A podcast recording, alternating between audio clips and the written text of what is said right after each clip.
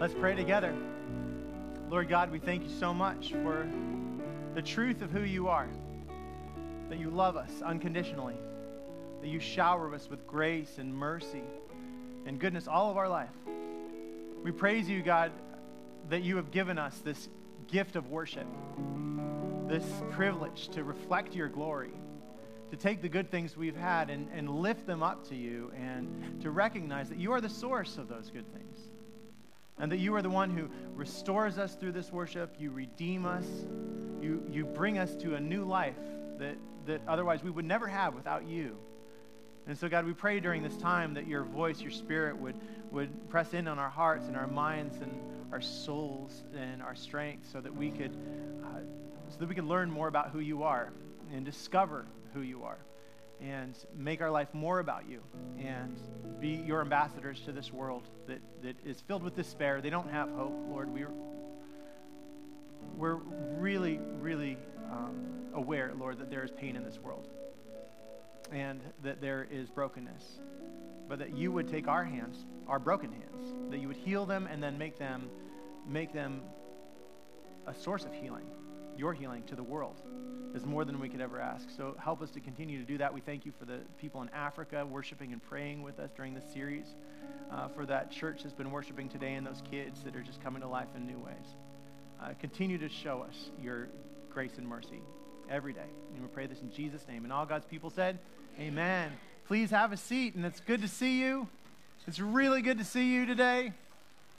Today is 40 Days of Prayer. We're continuing our series. We started a couple of weeks ago. You know, um, and it's been, it's been an amazing series. We've had Rick Warren doing the teaching for our small group, uh, every, every one of our small groups. Uh, it's on DVD. We couldn't get him to show up to every group. So uh, he does a little DVD recording, and then the groups have been getting to know each other, discovering more about one another. 40 Days of Prayer is, uh, 40 Days of Prayer is this, uh, is this conversation we're having based on the truth, the understanding that the greatest challenges in your life are in front of you. Now, a lot of you are saying, gosh, you know what? I, I thought I, I was going to retire from challenges. Like, I've had a lot already, you know? You might be like 85 years old and saying, you know what? I don't believe you, but it's not, it, it's true. You know, the greatest challenges of your life are in front of you. And, and so the reality is, just like if you were going into a football game, uh, you would probably like to know what the plays are, right? You know, you'd like to know uh, before you go into the football game. Uh, God, God gives you all of the talent and all the skill to address the challenges in front of you, but you do have to prepare. You have to get ready. How many people have gone into a math test unprepared? How many? Anybody? Any? Uh, come on, this is a moment of truth. Yep, there were a lot of parents who looked and said, "Yep, son, I did it once. I went into a math test unprepared." Um, and how many of you, uh, just, just by, I do want to see a show of hands. I won't make you raise your hand for the rest of the service, but I'm just curious. Um, how many of you, when you went into the math test unprepared, how many of you prayed at that moment, prayed that God would answer the questions for you? Do you, mind, do you know what I'm talking about? Like in an SAT or something like that. And right before a test, you say, God, you know, if I know that you have all power, you've created everything in this world. Surely a monkey could get better answers than I can on this. So, by some divine presence, could I just get the highest SAT score in the history of, of humankind? Never happens, does it? Doesn't work. Doesn't work. That's right. Because you know what God says? I did give you all that power, but you decided not to use it. You didn't prepare. so, this is about preparing for the greatest challenges, preparing because God wants us to see us thrive. And so, prayer is this this opportunity for us to prepare and get ready. Actually, the Bible tells us that when we pray, we grow in faith. So if you want to know where faith comes from, faith comes from prayer. That's one of the places that faith comes from. Uh, faith is always a gift of God. So if you have faith, don't, and someone else doesn't have faith, don't show off and say, ha ha ha, you don't have faith. Remember, that's something that God gave you. It's a gift. You should say eh, humbly, you know, I have faith. Thank you, God. I, I hope, that, I hope that you could experience this in your life too. But see, these prayer, it, the prayer has been a good conversation, and we've, we've started it in the book of First Samuel. Now, first, uh, Samuel was the first Samuel. He was, uh, his name was Samuel, and it meant answer to prayer. His mom called him answer to prayer because he was a miracle baby. She had never been able to have children. She was made fun of because she, she couldn't have children. She was made to feel like she was worth nothing because she couldn't have kids. And so uh, she went and prayed, cried out before God, sobbing and weeping God, give me this child, and I will send this child to be raised in the temple as a servant of God. And so what happens? She had the child, and then she took the child to the temple, named it Samuel, and it was raised in the temple. And you can imagine Samuel's feeling of, of rejection that had always been in his life as a result. Um, but, but his mother had a great sense of self worth coming out of that experience of prayer. Uh, and then when Samuel was 12 years old, he had this, um, this experience where God spoke to him in the middle of the night, calling out to him, Samuel, Samuel. And uh, God was kind of playing a joke on, on Samuel and also on Eli because he kept running to Eli, the priest who was taking care of Samuel, and saying, Samuel would say, Eli, is that your voice? And Eli would always say, What? Go to bed, right? Just like any smart, normal parent would do if a kid got out of bed four times in the middle of the night. But Eli, uh, Samuel knew God's voice from a young age, and he had conversations with God. And, and Samuel was able to, uh, to heal his nation. He became the head priest and he healed the nation uh, by instructing the nation to put God first, to put God first in all things. And, and at the end of his life, when he was old, the Bible told us he was old, uh, all of the elders in the church got together without Samuel. That's always a bad thing, by the way. And they said, Samuel, uh, we want to we want to talk to you. And the first words that they said are, "You are old." That's never a good sign. Like that means that means age discrimination is what it is. Um, and so they said, you are old, it's time for you to step down, and we don't want to do this thing where there's priests in charge of things anymore. We want to have kings. So Samuel goes out and finds a king, and uh, his, the king's name is Saul. By the way, the way that he finds the king is he, he, he goes to this town and he discovers that this must be the king because he's the tallest one. Isn't that interesting? Like, what an interesting way to determine that someone should be king. Well, it's a young man and he's taller than everyone else. Must be a good king, you know? Didn't work out that well. Anyway, so uh, so, so this, is, this is what happens when that, that, that tall king uh, doesn't do so well. Um, does a few good things for the nation of Israel, but now, uh, now things have kind of gone down the tubes. Um, and so the question, what Samuel's doing, what Samuel has to do now is he needs to start looking for someone. And I believe this is a conversation that starts with asking you the question, who are you looking for in your life? Now, so everybody's looking for somebody. Uh, some, some of you are looking for someone to hire, some of you are looking for someone to hire you. Some of you are looking like I did for the first uh, 30 uh, years of my life, or 30, yeah, I think 30 years of my life, for a spouse. I, actually, I started looking at age eight, so it was really more like 27 years. Um, But, but you know, that, that, that experience where I remember for every Saturday night, the guys would say, hey, let's go out. We're going to go out of the town. I wasn't there to hang out with them. I was out there looking. I was looking everywhere. Every, poor, poor women. Every time, every time a woman meet a woman who's single, I was like, hmm, maybe you would be my spouse. You know, just like, come on, buddy, just have a normal conversation. I remember when I was working at, for, my dad was the lead pastor at a church in Sacramento, and I was the outreach person at the welcome desk. And my dad would say to, say to me, he would say, um, hey, you know, this is a pretty girl. Why don't you go on a date with her? It was every, every conversation was that. And I was like, oh, come on, Dad. Come on, come on. Uh, and, and, and, and the question was, was this the one I was looking for, right? Because you know there's, there's something. And he said, but what's wrong with her, right?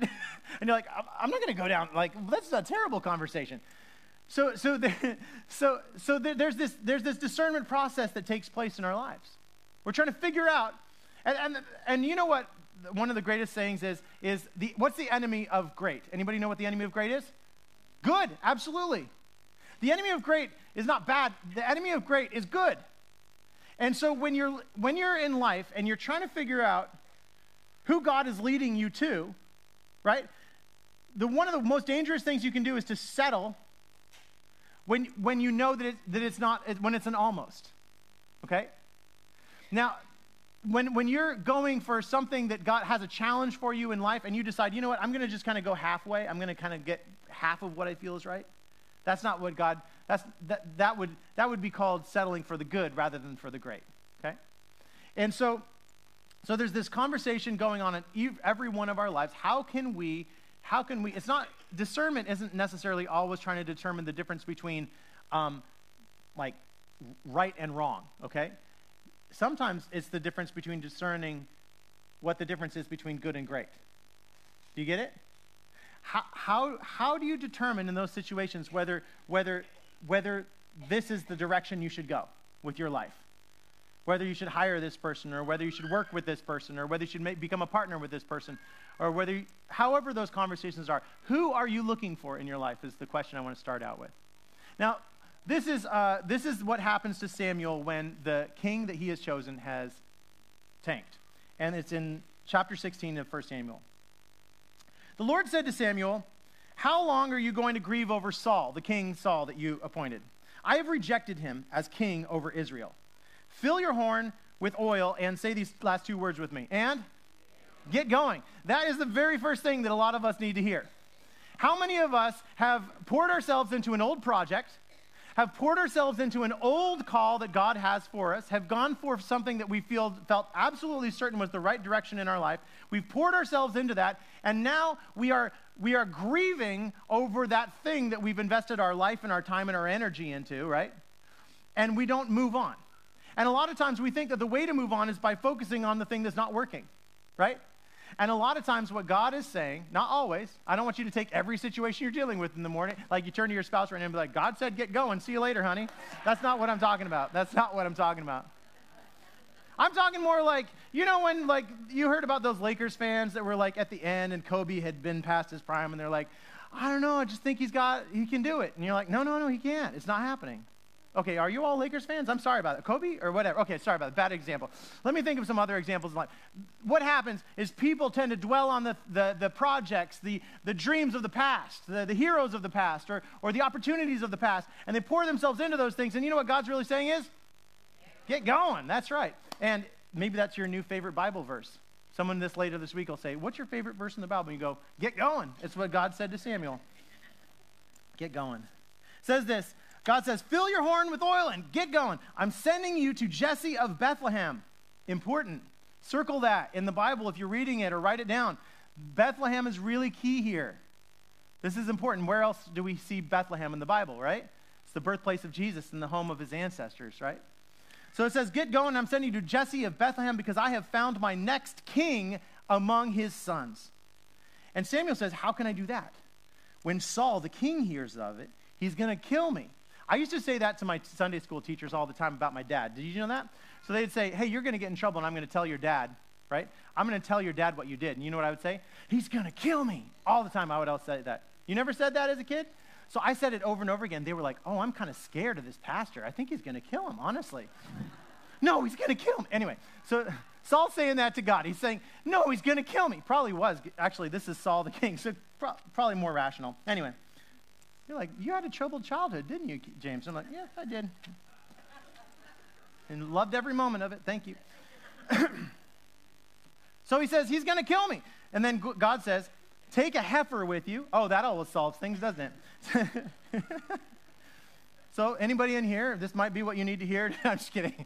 You know, not sure what you're going to do. Just take a cow along. It's always going to be.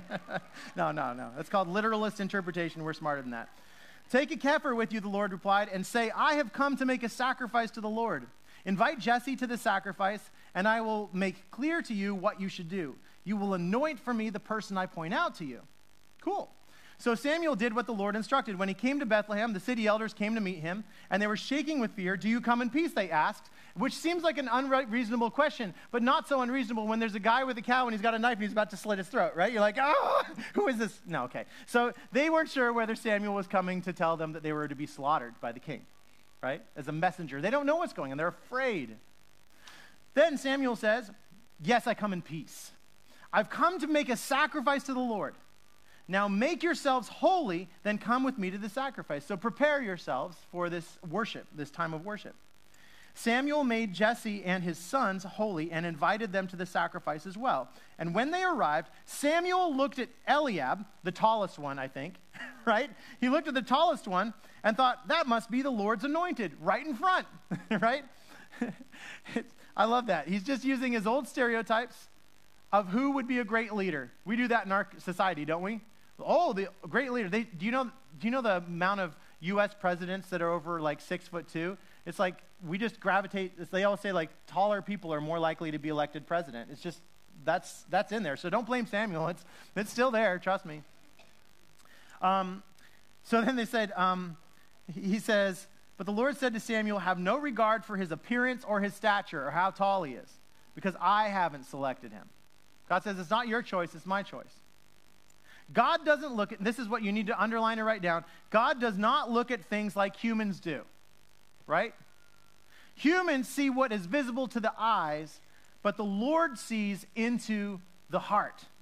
This is what we might call a vertical view. We have a horizontal view of, of the world.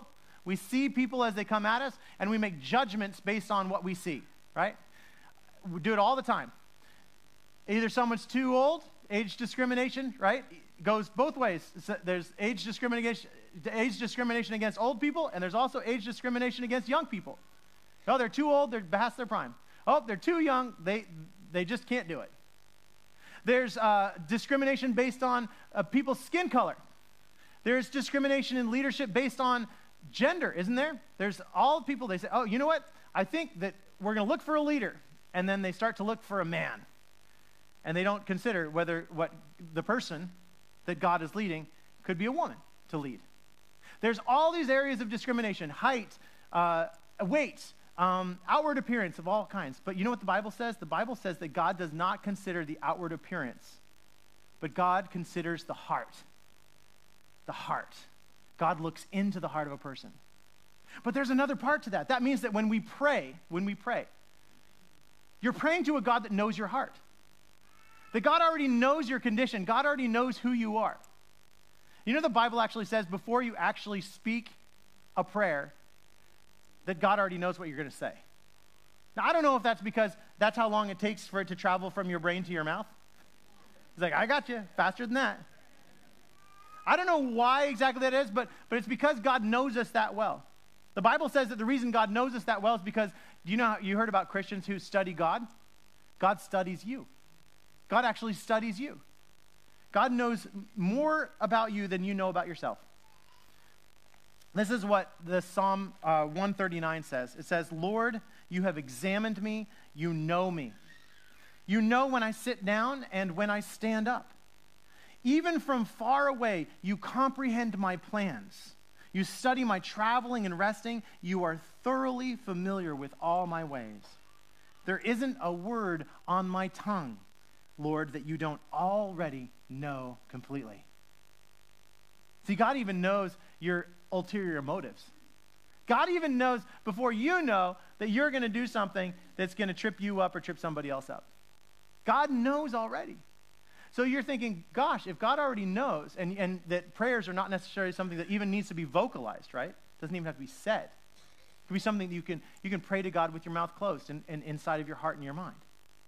And that's what Samuel seems to be doing right now with God as he's looking at the different leaders and trying to figure out who's going to be the king that God is appointing.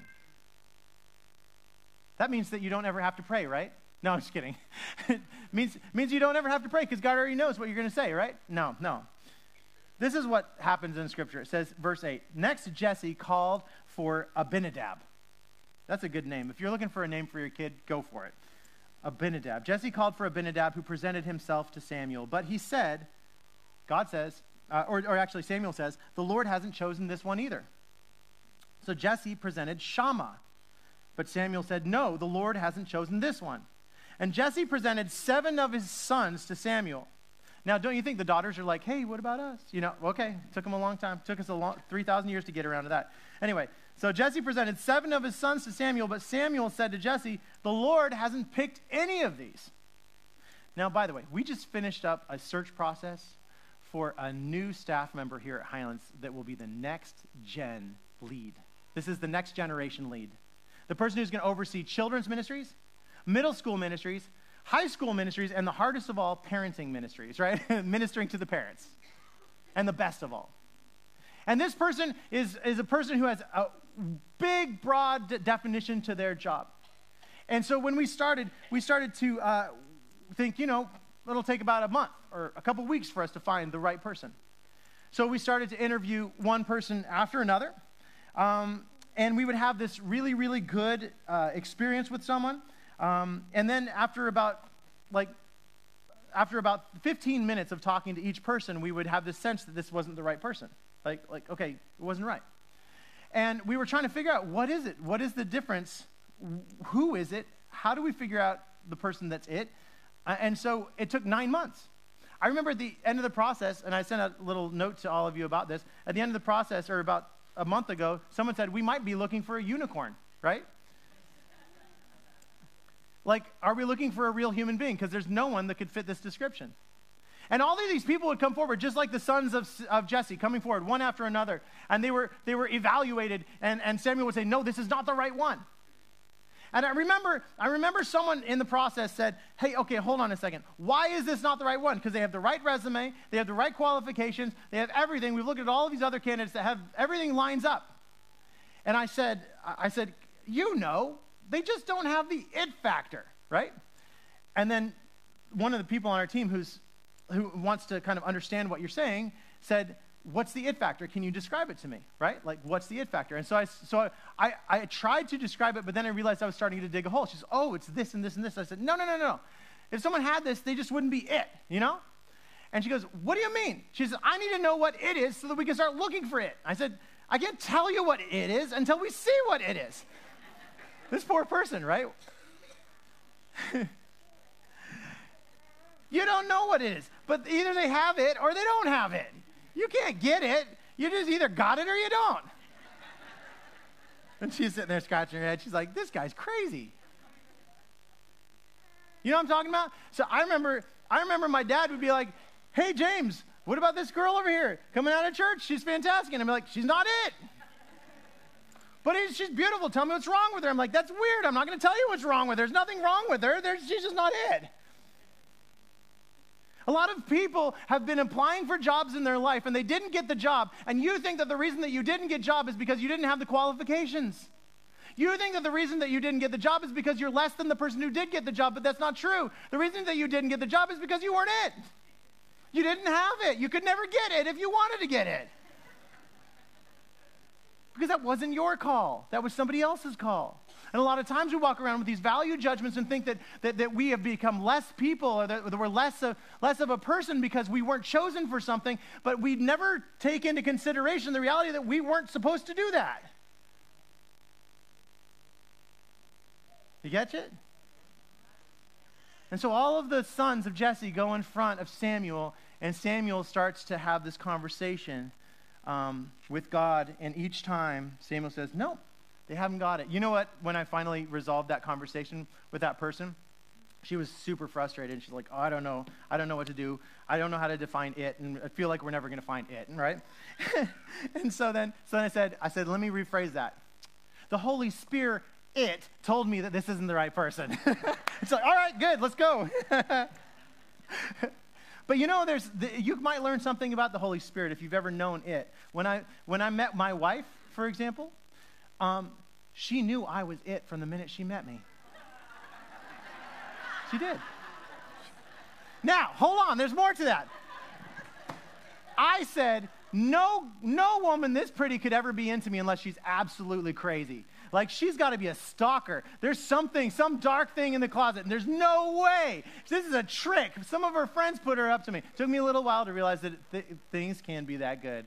And I was like, oh, for Christ. Okay, so anyway, um, love it, love it, love it. So it's called a discernment process, and it takes conversation. Sometimes it takes three years, okay, you know, so. Um, but I was bawling when I asked her to marry me. I was, I was on one knee, and she couldn't hear what I was saying because I was like, Will you marry me? She's like, About time, buddy.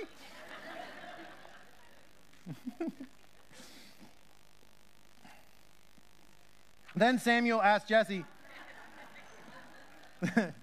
then Samuel asked Jesse, Is that all your boys? like, the sisters are like, Hello, over here. Anyway, is that all your boys? And then, then Jesse answered, There's still the youngest one, but he's out keeping the sheep. Ouch. This is the one that nobody thought could amount to ever, anything at all. Like, they, they thought he wasn't even worth considering. He, he's just going to go out and do the chores. If you're ever in your place and you, in, in your life and you say, Everybody's been overlooking me, I feel like there's parties going on and I'm not invited to them. Jesus loves to take people just like you and like me and all the other people in the world that have been overlooked that nobody thinks can amount to anything, especially, especially when you don't think that you can amount to anything. God loves to do that. When you start to start to proclaim worthlessness to yourself, God loves to come in and say, You are not worthless. You're appointed. You're yeah, actually anointed for a specific call in life. You're anointed. There's still the youngest one, Jesse answered, but he's out keeping the sheep. And then Samuel said, Send for him, because we can't proceed until he gets here. So Jesse sent and brought him in. He was reddish brown and had beautiful eyes. Isn't that weird? Kind of like description. By the way, that gets him in a lot of trouble later in life. I just want to, spoiler alert. Beautiful eyes and was good looking. And the Lord said, That's the one. Go and anoint him. So Samuel took the horn of oil and anointed him right there in front of his brothers. And so, which is like basically dumping a bunch of oil all over his head, right? So messy. And the Lord's Spirit came over David from that point forward. This was his moment of spiritual transformation when he, David, had a personal relationship with God from that point on in his life. Amazing. It's like, like this amazing moment where David says, I know God. When we interviewed a candidate for this position about one month ago, we interviewed that candidate and we said, That's it. He's got it. We turned to the other people on the team. Everybody said, He's it. That's the one. That's what God was saying to us. That's the one. And we were, we were then circulating the video that we'd taken of the interview with different people in our lives to try to figure out every single person that came into that person's life said, That's the one. Then we brought him here last week, and we had him meet with all of the leaders of the session, the ones that could come. They came together and they held hands and they prayed and they met him and they asked questions of him, and all, everybody said, "That's the one." And then we uh, then we brought him into worship, and and he met different people here on Sunday. If you were smart enough, you figured out who he was, and and they said, "That's the one." And um, and this last week we extended extended an offer to him and his wife, Deb, who both came. And they accepted the offer. And they're coming out here from Nashville. And wasn't that cool? Nashville, right? But I think Paso's cooler. I think that's what they discovered. You'll see, they, don't, they, they knew hardly anything about Paso. They don't know how to say the name of our town, right? But, but boy, they know about Paso. Boy, did we roll out the red carpet. They love this town. They love this church. And I loved that every time they met one of the kids, like they would just for five minutes, this guy, he's such a hug bear. They would just, the kids would gravitate toward him like a magnet, give him a little hug on, on his leg and say, see you, Uncle, Uncle Kenny. So he and his wife are moving out here with their six kids. I know. But three of them are living at home, so it's okay. And they have, right? And they have eight foster children as well. These guys are passionate about connecting with the next generation, right? Servants, such amazing people. And, um, and so I just thought you could check out a little introduction from the two of them that they, they sent. They thought we were just going to send it on Facebook, but we're going to show it in worship anyway, okay? So. Hi, Highlands Church. I'm Deb Jones. and I'm Kenny. Jones. yeah, right. Okay. and we're super excited to be moving out to Paso Robles. I think that's how you say it. Robles or Robles? Ro- Robles? Paso Robles. Whatever. Okay. We're going to be there pretty soon. I'm going to come out April, beginning of April, and Devin and the kids are going to hang back. And the kids are going to finish school out here in Tennessee, and they'll be joining us uh, early June. Yes, and we cannot wait to be able to journey life with all of you and just get to know you and start this beautiful journey. thing. Yes. Right? Yes, because we're landing, and uh, we're super excited, like we said earlier to be a part of Highlands Church. So can't wait to meet you all, see you can't all, wait. and to hang out. Do life. You good? Yes, you're good. Awesome. Awesome. All right. Wait. See you in June. See you in June. Bye. Well, I'll see you in April. Yeah. But we'll see you in June. see you guys. Bye. He, uh, we did it. Yeah, or God did it. God did it. Got it. this guy's amazing. He's going to come out and uh, he's going to he'll be here in two Sundays. So I hope that you guys are just really excited about what God's going to do through the next generation ministries here at Highlands and how we are going to fulfill the crazy dream we threw out there last summer to reach the 8,000 kids in this area that don't have any meaningful church connection. There's no church in their life saying, We care passionately about you. We want to be with you and we want to walk alongside you. We're going to reach, eh, we're going to do everything we can until every last kid is reached and, and knows how much God loves them. And so this is, and it starts with one, right? Love one kid at a time, love one person at a time. And so what I want you to hear from this is, um, is a couple of things. Samuel, I believe, was always looking for someone. And so was Israel, always looking for someone to fulfill a place in his life that only God could fill. We have such a tendency to take someone like Kenny or someone like Saul or David. And, and, and, and when they, they're, they're appointed or anointed for a position, we lift them up and we, we, we make them sound like they're the best thing since sliced bread. And honestly, he is the best thing since sliced bread. But, he's, but, but nothing will connect. Nothing will connect or fill that space in our life that God, only God can fill. If you're looking for the one, if you're looking for the one in your life, then, then you won't find it in a spouse. I promise you that. You will not find it in your kids. You will not find it in, in your parents or, or any, other, uh, any other horizontal relationship. Instead, you will only find it in God's unconditional love that we know through Jesus Christ. And, and that's the one. And every, everybody that, I've, that I have met who's had a, a, a, faith in Jesus Christ, they say that there's one, there's a moment in their life where maybe they start to say, you know what, they, they take all those past experience, experiences of wounding in their life and they say, you know what, I cannot, I cannot trust my life in God's hands because I'm taking all of those negative woundings that I've experienced from other people and projecting them on God and saying, God's going to be like this bad person I met, or God's going to be like this bad thing that I've heard. Until someone connects with God in the person of Jesus Christ and says, That's the one. That's the only thing that will, that will fill that space in our life. So, my prayer for you is that, that you would not, in your prayer, see what I feel Samuel was doing in his life, always looking for a transaction. Always looking for God to give him the next fix or the next thing that's going to be good down the road. But actually, I feel like God just keeps giving. He's, he's, he's good, so he keeps giving us what we ask for. But, but what we really need to ask God for is for that intimacy and that relationship with God. It's like we got, God, could you give us this? But what we really need to say is we have everything in God. We don't need anything as long as we have God at the center of our life. And we have that relationship where we know God's love for us is there. Let's pray. Lord Jesus, we thank you so much for what you're doing in the life of this church. We thank you for the way in which you spoke through Samuel and you helped us realize that, that you have a path and a plan for each one of us in our life. That you know, you know what's good for us and you know where we belong and that we can trust you, that you will guide us to the, the perfect places in our life. Not, not the it factor, God, but your Holy Spirit factor that your spirit will guide us and, and it will lead us into um, places of greater fulfillment and greater challenge and greater opportunity than we've ever had before in our life.